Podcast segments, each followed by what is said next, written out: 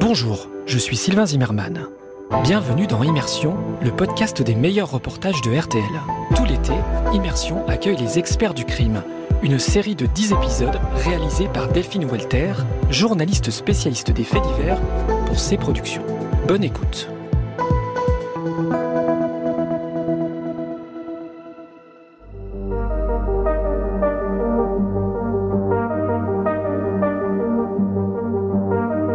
Quand on vous raconte une affaire criminelle, on retrace pas à pas la chronologie des faits, mais rarement sont dévoilées les techniques qui permettent de confondre les coupables.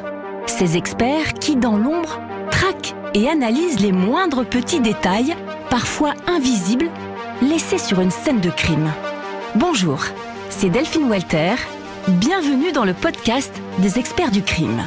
Je suis journaliste, spécialiste des faits divers depuis 15 ans. Je vous embarque à Écully, près de Lyon, dans le plus vieux laboratoire de police technique et scientifique de France, à la renommée mondiale. On m'a exceptionnellement autorisé à y pénétrer. Suivez-moi.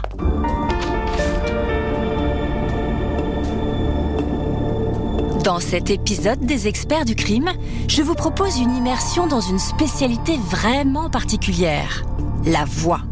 Oui, vous avez bien entendu, la voix. Certains experts analysent et identifient sur des enregistrements vidéo et audio les voix. Comme par exemple dans l'affaire Elodie Kulik.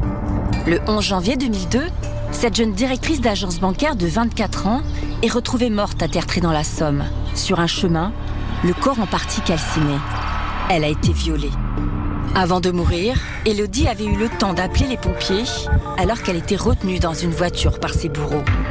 Un appel enregistré de 26 secondes dans lequel on entend les cris aigus de la victime et au moins deux voix d'hommes. Un enregistrement terrifiant. Il faudra attendre 11 ans pour que l'enquête rebondisse. Un des auteurs, Grégory Viard, sera identifié grâce à l'analyse de son ADN.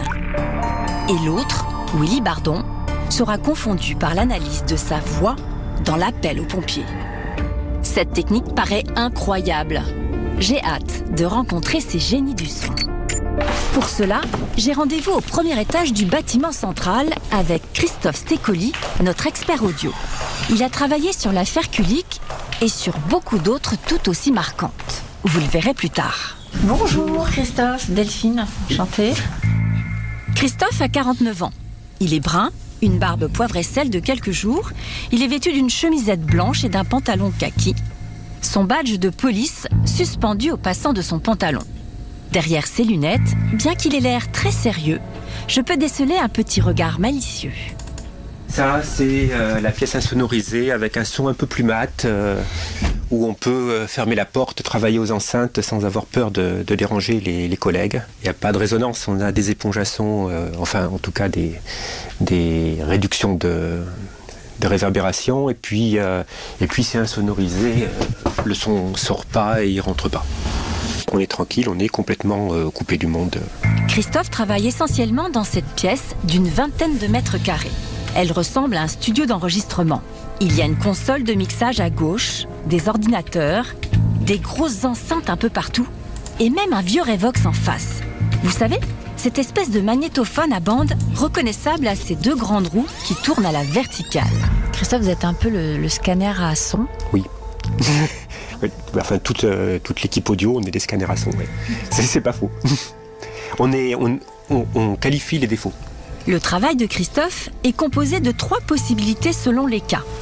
Premièrement, il est capable d'atténuer le bruit ambiant d'un enregistrement C'est là qu'il faudrait déposer l'argent. pour rendre audibles les voix. C'est là qu'il faudrait déposer l'argent. Deuxièmement, il retranscrit ce qu'il entend par écrit. Et troisièmement, il peut comparer une voix avec une autre pour trouver des similitudes. Par exemple, si une personne reçoit une menace anonyme par téléphone et que la police a un suspect, il va pouvoir comparer la voix du corbeau avec celle du suspect Allô et potentiellement le confondre. Et pour comprendre comment il s'y prend, je lui propose de le mettre à l'épreuve. Je me suis amusée à jouer les corbeaux en modifiant ma voix. Je lui remets l'enregistrement sur une clé USB. Alors, moi, j'avais envie de vous proposer un petit exercice. C'est possible ou pas? On va essayer ça. Christophe enregistre une copie de mon fichier audio. C'est toujours comme ça qu'il procède, afin de ne travailler que sur les copies, jamais sur le son d'origine pour ne pas le détériorer. Voici mon enregistrement. Christophe, ton argent ne sauvera pas ta fille. Tu vas payer pour ce que tu as fait. Je te le jure. Christophe, ton argent ne sauvera pas ta fille. Tu vas payer pour ce que tu as fait. Je te le jure. À la première écoute, qu'est-ce que vous vous dites? Je me dis c'est une voix de femme. Je me dis j'ai un message qui est répété deux fois avec euh, une petite variante entre les deux. Je dis c'est un message qui a été appris ou qui a été réfléchi. C'est pas spontané Non, ça c'est pas de la voix spontanée ça. Ah oui, comment vous pouvez le... Bah, parce que la façon dont la voix monte et descend, c'est pas de quelqu'un qui est dans une conversation. Euh, c'est quelqu'un qui a euh, appris un texte ou réfléchi, voire qui le lit. Bon, pour moi, je suis en tout cas pas dans une voix spontanée au sens linguistique du terme. Euh, je me dis, euh, c'est du français, euh, c'est du français courant. je dis qu'il y a un bruit de fond. Christophe, ton argent ne sauvera pas ta fille. Qu'on entend, vous voyez, le, bruit de mousse derrière. Et que, à part le bruit de fond, l'ambiance n'est pas bruitée. On n'entend pas de voiture qui passe, on n'entend pas de perturbations comme ça. Donc c'est enregistré à l'intérieur? Donc, ah, ça c'est toujours difficile à dire avec une grande certitude, mais il y a des chances, oui. Christophe Stécoli peut aussi savoir si le corbeau a modifié sa voix. Euh, souvent, pour euh, modifier sa voix, les personnes euh, modifient la hauteur de la voix. C'est-à-dire qu'ils se mettent à parler un peu plus haut ou qu'ils vont essayer de parler un peu plus grave.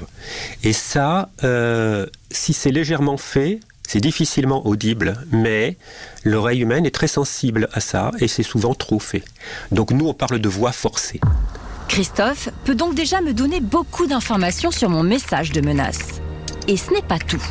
Il est aussi capable de me dire sur quel appareil je l'ai enregistré. Dans l'historique du fichier, je sais que ça a été compressé, ça sent l'enregistrement avec un dictaphone. Notre as du son va maintenant comparer ma voix de corbeau avec un enregistrement de ma voix non modifiée. Pour cela, il dispose d'un logiciel comparateur qui va analyser et trouver des ressemblances. Et c'est parti. Voici ma voix témoin sans modification. Quatre disques durs. Euh, DAF copieur, qu'est-ce que c'est que ça euh, écran d'ordinateur. Euh, c'est vraiment un, établi de bricolage. On écoute euh, les défauts, les caractéristiques techniques, les distorsions, euh, les effets de saturation, l'écoute du bruit ambiant, et on écoute rarement ce qui est dit lorsqu'on fait de la comparaison de voix. Je vois quand même que là, je suis dans une similarité avec la voix qui m'a été donnée comme modèle. Donc entre mon corbeau et votre voix, il y a une similarité qui a été détectée par le logiciel. Il faut un travail euh, d'expérimentation un peu plus poussé pour, euh, affiner le résultat. Christophe ne nous dévoilera pas cette phase d'analyse plus poussée pour des raisons de confidentialité. Mais il m'assure que dans quelques semaines, il sera capable d'affirmer la très forte probabilité que les deux voix sont bien identiques. J'espère que vous m'en voulez pas trop d'avoir été le corbeau aujourd'hui. Je vous ai pas fait peur. Hein. fait pas fait Bon, ça va. Bon, en tout cas, c'était bien moi, effectivement. Le talent de Christophe lui a permis de travailler sur les plus grosses affaires criminelles en France, comme celle d'Élodie Kulik, mais aussi celle de Mohamed Merah ou bien encore du Bataclan. Mais avant de les évoquer avec lui, j'aimerais en savoir un peu plus sur son parcours. Alors moi au départ je suis un ingénieur informaticien et euh, en dernière année d'école d'ingénieur je me suis spécialisé dans le traitement de l'image et du son. Et donc j'ai fait un DEA d'informatique en filière langue naturelle. Donc les langues naturelles, c'est les langues de l'être humain. Euh, quel est le bon côté et le mauvais côté de votre métier? Euh, le bon côté, c'est la variété des affaires. le mauvais côté, c'est que euh, certaines affaires sont impactantes euh, et qu'on peut en rester sonné pendant des années si on a vraiment été très impacté. Vous avez un exemple à nous raconter? Les affaires Mera. le silence de la petite fille qui est en train de réaliser qu'il se passe quelque chose et qui va précéder le, moment euh, où, euh, où, il la tue. Euh, je crois que le silence est beaucoup plus impressionnant que les cris de peur. Tout a été enregistré par la GoPro de Mohamed Nera. Et encore, euh, ça, c'est la scène de violence. Mais après, lorsqu'il s'enfuit sur sa moto avec ses cris de joie, moi, le contraste entre euh, le silence terrorisant de la petite fille et les cris d'exaltation de Mera, le contraste entre les deux est quelque chose qui m'a habité longtemps. Ça se manifestait de quelle manière? Vous aviez des flashs dans la journée? Ça vous réveillait la nuit? Je supportais plus le bruit des, euh, euh, des, scooters. Et en particulier, lorsque mon oreille reconnaissait le T-Max de la même marque que Mera, je faisais des détours pour ne plus l'entendre. Et ça a duré plusieurs mois, oui. Dans ces affaires difficiles, Christophe m'explique que les experts comme lui sont accompagnés par des psychologues. On a des, psychologues qui viennent euh, euh, pour les débriefs et puis on peut demander euh, des entretiens particuliers après pour faire sortir les choses. Oui, ben oui. C'est nécessaire. Hein. Ah oui, c'est nécessaire, oui. Sinon, à la première affaire comme ça, on arrête le métier. Hein. Il me confie que l'affaire Mera n'est pas la seule qu'il a durablement secouée. Quand il a assisté au procès de l'affaire Elodie Kulik, la diffusion des sons analysés par son service s'est avérée aussi intense en émotion. Euh, lorsque euh, les sons ont été diffusés aux familles, euh, voir les têtes déconfites des personnes qui étaient sous le casque et qui l'entendaient, moi, le contraste entre les gens qui parlent, qui discutent, tu fais ça, tu fais ça, et le hurlement d'Elodie Kulik, encore une fois, moi, c'est la déshumanisation des, des agresseurs qui m'impacte le plus, comme pour Mera en fait. C'est cette distance de déshumanisation qui me qui m'obsède le plus longtemps. Et donc dans Elodie Kulik, il y avait ça aussi. Et quand je vous parle d'Elodie Kulik, vous pensez à ah ça oui, j'ai tout dans l'oreille. Si Christophe a travaillé sur des affaires traumatisantes, il y en a d'autres qui pourraient faire sourire, comme l'affaire du faux Jean-Yves Le Drian. En 2015, des escrocs se faisant passer pour le ministre de la Défense contactent des personnalités, des entreprises et des ONG. Ils leur demandent d'aider la France à payer des rançons ou financer la lutte contre le terrorisme. L'idée, c'est que euh, ils voulaient persuader leur interlocuteur qui possédait des ressources financières suffisantes. Euh, ils voulaient le persuader que pour libérer des otages, euh, la France avait besoin de mettre sur pied une cagnotte importante et discrète. Donc contournant les verrous de sécurisation sur les transferts de fonds pour obtenir des transferts de fonds importants et après partir avec. C'est une escroquerie très travaillée. Et euh, il y avait donc des images euh, où on voyait le visage euh, de Monsieur Le Drian sur des connexions Skype. Et puis aussi des communications téléphoniques. Il paraît que il y aurait eu 150 personnes qui auraient été contactées, dont seules certaines personnes ont vraiment marché, euh, au point que euh, ça aille jusqu'au niveau du transfert de fonds. Mais il suffit d'une personne euh, pour que les transferts de fonds, qui se comptent en dizaines de millions d'euros, deviennent tout à fait rentables pour la mise en place de cette affaire-là. Christophe a gardé ses enregistrements. Il accepte exceptionnellement de m'en faire écouter un sur la dizaine recueillie à l'époque. Le voici. Bonjour. Bon, je reviens vers vous pour vous savoir s'il était possible de vous envoyer un email à ce qu'une personne puisse venir chercher le document, puisqu'apparemment euh, elle est dans votre épargne, pour savoir si c'était possible. Voilà, donc ça c'est la voix du pseudo Le Drian. Après l'écoute des scellés, la première étape est de savoir ce qu'il doit chercher précisément dans ses enregistrements j'ai euh, un juge euh, d'instruction au téléphone qui me dit nous avons euh, ces éléments d'enquête. Est-ce que vous pensez qu'on va pouvoir procéder à une comparaison de voix? Avec comme question qui m'était posée, est-ce que c'est la même personne qui intervient? Et est-ce que ça peut correspondre à mes suspects, puisque à l'époque il y avait trois personnes qui intervenaient? Euh, sous euh, différents rôles, essentiellement euh, le ministre et puis un, ou deux assistants du ministre suivant le contact qu'ils avaient en face d'eux. Et parmi les suspects, il y a un certain Gilbert Chicly, un escroc bien connu et déjà condamné pour une arnaque similaire dite de la fraude au président. La deuxième étape va être de récupérer la voix de Chicly pour la comparer avec la voix des enregistrements. Et pour cela, il va avoir une très bonne idée. Il a parlé dans plusieurs émissions de télévision en France et en Israël, donc on disposait euh, auprès euh, de ces euh, organismes euh, audiovisuels d'excellents échantillons de sa voix dans une qualité optimale. Et voici l'extrait d'une interview de Gilbert Chicly que Christophe a récupéré pour la comparer avec la voix des enregistrements. Un escroc, il a, il a pour objectif euh, gagner beaucoup d'argent. Moi, de l'argent, j'en ai. Donc, euh, je crois que c'était euh, très sincèrement un jeu. Voilà. Christophe commence son expertise à l'aide de son logiciel. Parallèlement, il fait appel à une phonéticienne qui va lui donner de précieuses informations sur les tons, la respiration et les tics de langage de Gilbert Chicly. Bonjour. Bon, je reviens vers vous.